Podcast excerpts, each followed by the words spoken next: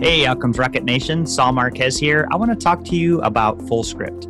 FullScript is a virtual dispensing platform that lets practitioners dispense professional grade supplements and improve patient adherence from anywhere. It has the most comprehensive catalog of products and has adherence tools like refill reminders and auto reorder. It even sends medically reviewed wellness content to your patients. It's simple to use, loaded with features, and integrates with you and your patients' day to day lives. For example, when you write a prescription, it's sent directly to patients via text or email. And when they order supplements, they're shipped right to their door. The best part of it all, it's free. So, to try FullScript today, if you're considering adding supplements to your treatment plans, check out their comprehensive guides and best practices on how to do it. Visit fullscript.com slash rocket. That's fullscript.com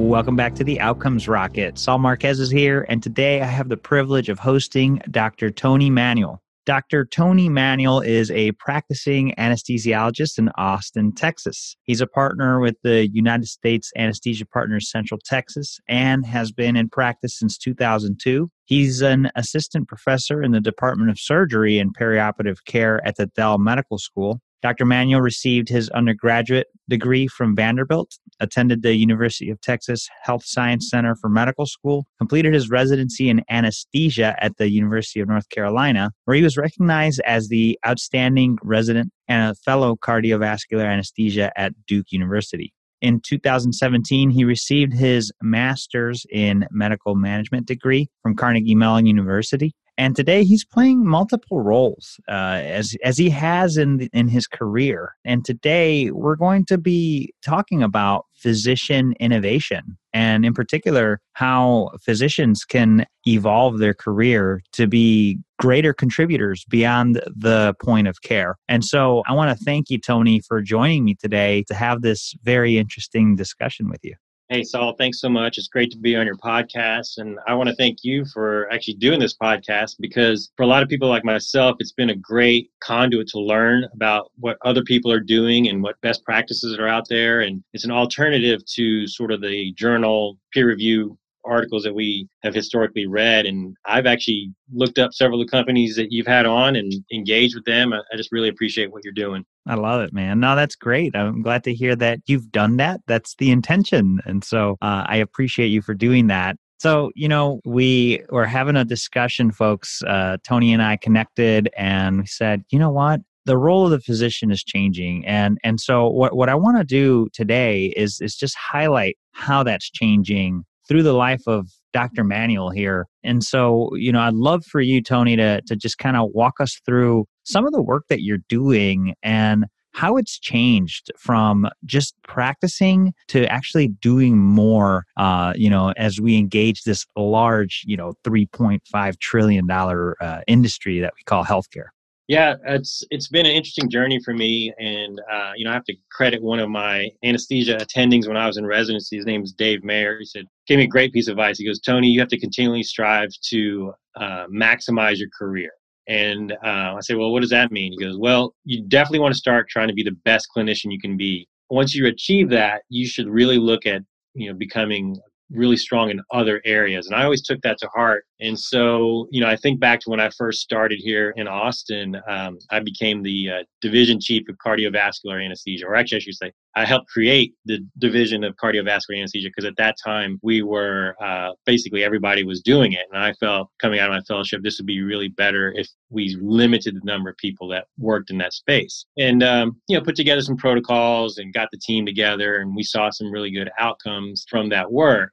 And I fast forward to what I'm doing today, and that work has changed so much, partly because I think every clinician, you have to get educated. And I used sort of rudimentary tools back then, but you know, after getting that uh, master's degree from uh, Carnegie Mellon, I really developed that toolkit that allows me to take on much more complex uh, problems that we face in healthcare today. Yeah, that's so interesting. And so you had that entrepreneurial bug from the beginning, right? So you kind of re retooled the way that you guys approached cardiovascular anesthesia, and I'm sure with with much improvements in outcomes. But then you've taken other steps too. You've been involved in startups, and now you're you know doing different roles. Can you talk to us a little bit more about that? Yeah, you know, I worked my way up of the uh, medical staff leadership and ultimately became the president of the medical staff. And while that was a great experience, after I graduated with my master's degree, the entrepreneurial part really was intriguing to me. And more important was the interface between the clinicians and the technology. And so um, the startup is called Dynamic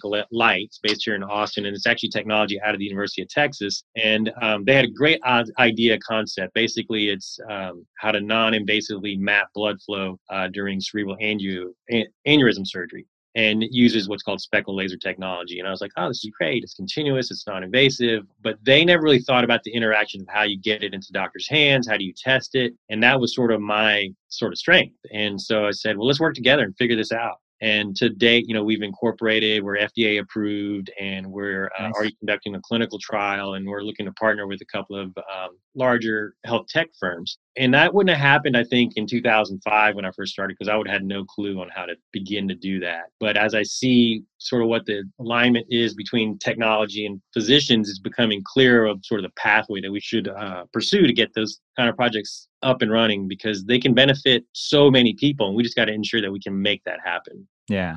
You know, and I think it's great that you took on that role. You guys have FDA approval now. You're doing some clinical trials. You're engaging some of the bigger players to get the distribution behind it. I mean, it's uh, some critical steps you guys are taking there. It'll be exciting to see where that goes. And you know, the the evolution of today's physician is quickly quickly changing. And so, what are your thoughts about you know the stats you know because they say one out of every i guess this year one out of every thousand physicians will commit suicide and and satisfaction you know and so is what you're doing making a difference for you can you can you give me some of your thoughts around that yeah, yeah. I think um, you know those those stats are uh, unfortunate. I actually had a really good friend who um, passed away a couple years ago, hmm. um, mm. and by suicide. And um, sorry, you know, it uh, unfortunately happens all too frequently what I feel is if you're really engaged in the work and um, you can create a space that makes you happy, then everybody wins. Your mm-hmm. uh, colleagues, your patients, yourself, your family. Um, and for me, I think if I was just doing anesthesia every day, um,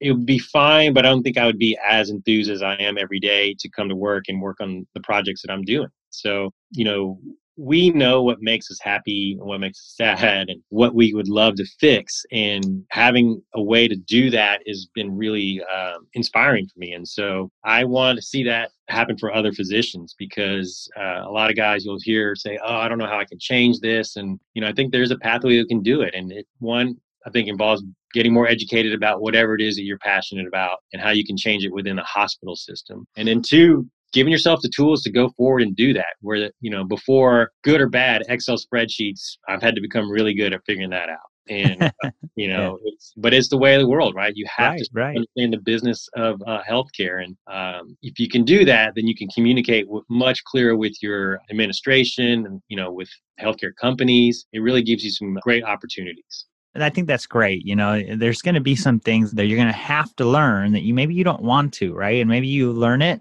and then once you know it, you figure out how to delegate it because you know how it works, right? You get the right person to help in that specific uh, area. As you reflect on how your career has evolved and and other physicians are listening to this, you know, what would you say is is one of those key setbacks that you ran into and and how that's helped make you an even better contributor and more fulfilled contributor? Yeah, I would say um, one of the it started out successful and then it became a, a failure. But yeah. um, way back in the day when I was that CV division chief, I noticed that we had a really um, hard time getting our cases started on time. 1st mm-hmm. case on time starts. It was abysmal, like 15, 16 percent. So, you know, I said, okay, I'm going to fix this problem and uh, did what the equivalent of would now be process mapping, but I did it in a very rudimentary fashion on a, you know, a uh, notepad. Yeah. And then basically physically visit every site that our patient would go in on their way down to the operating room and how we got them into the ORs and work through all the kinks. You know, like how do we get the case cart set up? How do we get the room ready? What do we need to do to fix this to get the patients up? And in, in, in a matter of three months, we increased the first case on time start to 88%. Nice. It was great. Surgeons were all involved and stuff. So basically, I turned it back over to the you know the hospital to run. Basically, they had given me you know full control of those ORs for that time period, and we regressed right back to where we were before. Hmm. And the failure by me was that I made it entirely a single person operation. It was completely dependent on what I, if I was there or not. Oh, okay. And um, so while I was able to accomplish that that one goal, we weren't able to do it for the long haul. And so that lesson made me really sit back and see how when I take on a new project, how do I get all the people engaged in it? How do I get every identify every stakeholder because um, I didn't even look at the other stakeholders to be honest with you when I did that first project. And now I'm like, okay, I'm going to spend a lot of time up front thinking about all the different scenarios here before we even begin that work. And um, you know, we've had an incredibly successful project here with um, OR scheduling. And um, you and I talked about it before we started the call. And our hospital is a level one trauma center. It uh, has a high uh, acuity surgery based and it also has a lot of add-on surgeries defined as put on a schedule three days or less prior. So um, i always thought why do we have block time here? We need operatives yeah.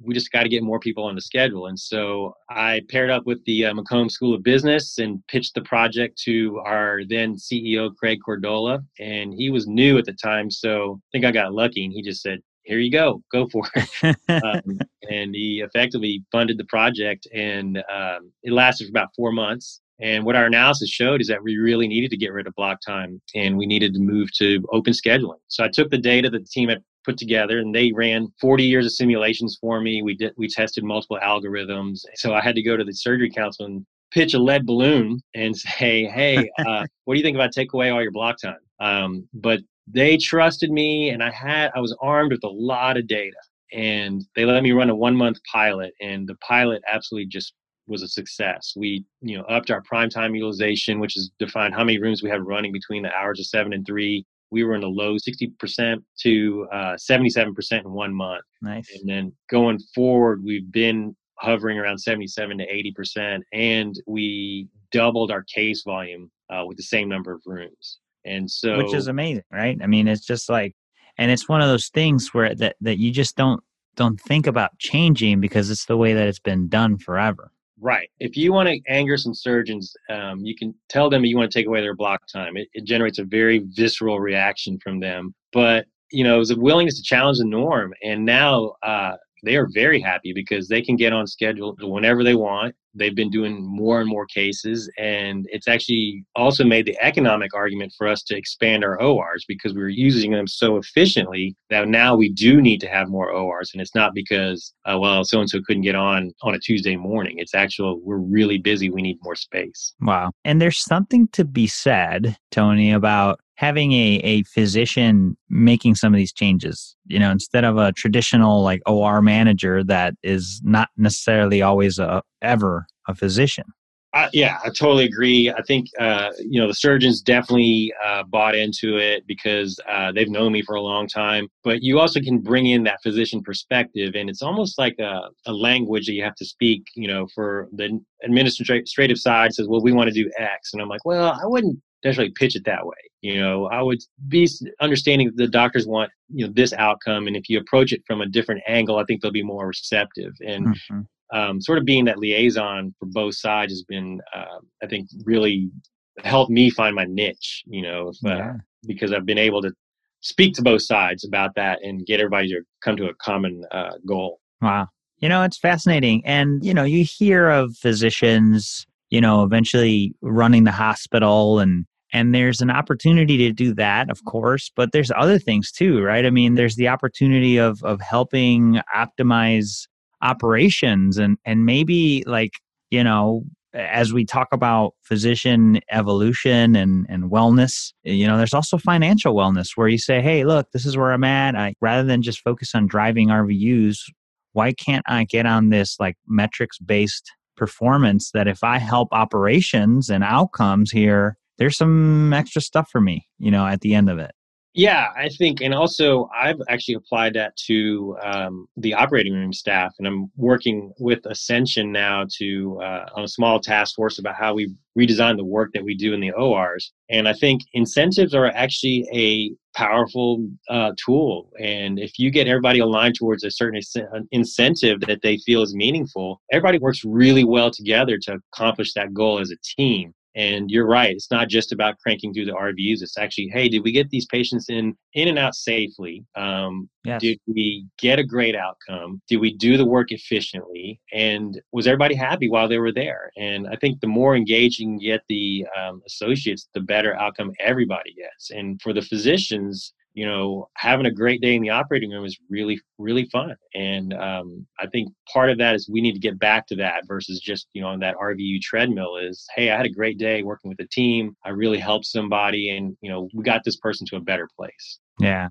Well, uh, Tony, you're certainly, uh, you're not on that treadmill you're you're you know you're you're on the stair cycle over there and you're doing weights on the other side and you're seeing it uh, from the outside but you're also you know you do get on and, and you're able to cross pollinate. And it sounds like you're creating some awesome efficiencies. I'm glad you're sharing these with us as as an example right? As an inspiration for other physicians listening to this, or maybe you're a physician leader and you want to inspire your team of physicians to do more and, and to think about how they could have fulfillment. Because look, you know, physicians are smart people. Physicians are, are critical aspect of, of what we we need for healthcare to work for all of us let's find ways to get creative to provide that satisfaction because honestly like i think about you tony and it's like you're doing so many amazing things for the health systems and companies that you're working for you know and, and working with you know so it's it's it's inspiring to hear your story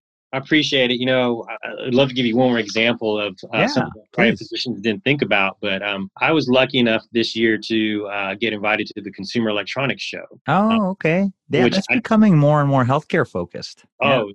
very much so. Mm-hmm. And um, it was through um, some friends at the uh, AMA's Physician Innovation Network that I was connected with uh, vice president of the uh, CES, and she extended an invite to me. And I think there was about 15 or 17 physicians there, um, and they had a whole day on digital health. Um, and then we had a curated tour of about, I think, almost 18 companies that were at CES. And it was great for me to see what's out there and you know how advanced some technologies have become, and then also seeing how we could use some of those technologies in our operating rooms or in our hospitals, right? And so, um, getting a chance to talk to the developers and just say, tell me, how did you come up with this idea? You know, what is involved in technology wise? And um, it was very, very cool. Um, there were some amazing products there, and I encourage you know, well, I don't know if CES will happen again in the way it has happened given COVID, but uh, it was an outstanding experience. And I think many doctors would never think about going to CES. Yeah, you know, that's so interesting. And I'm glad you brought that up. I have been hearing, like, for the last three years, really, how that meeting, the consumer electronic meeting, has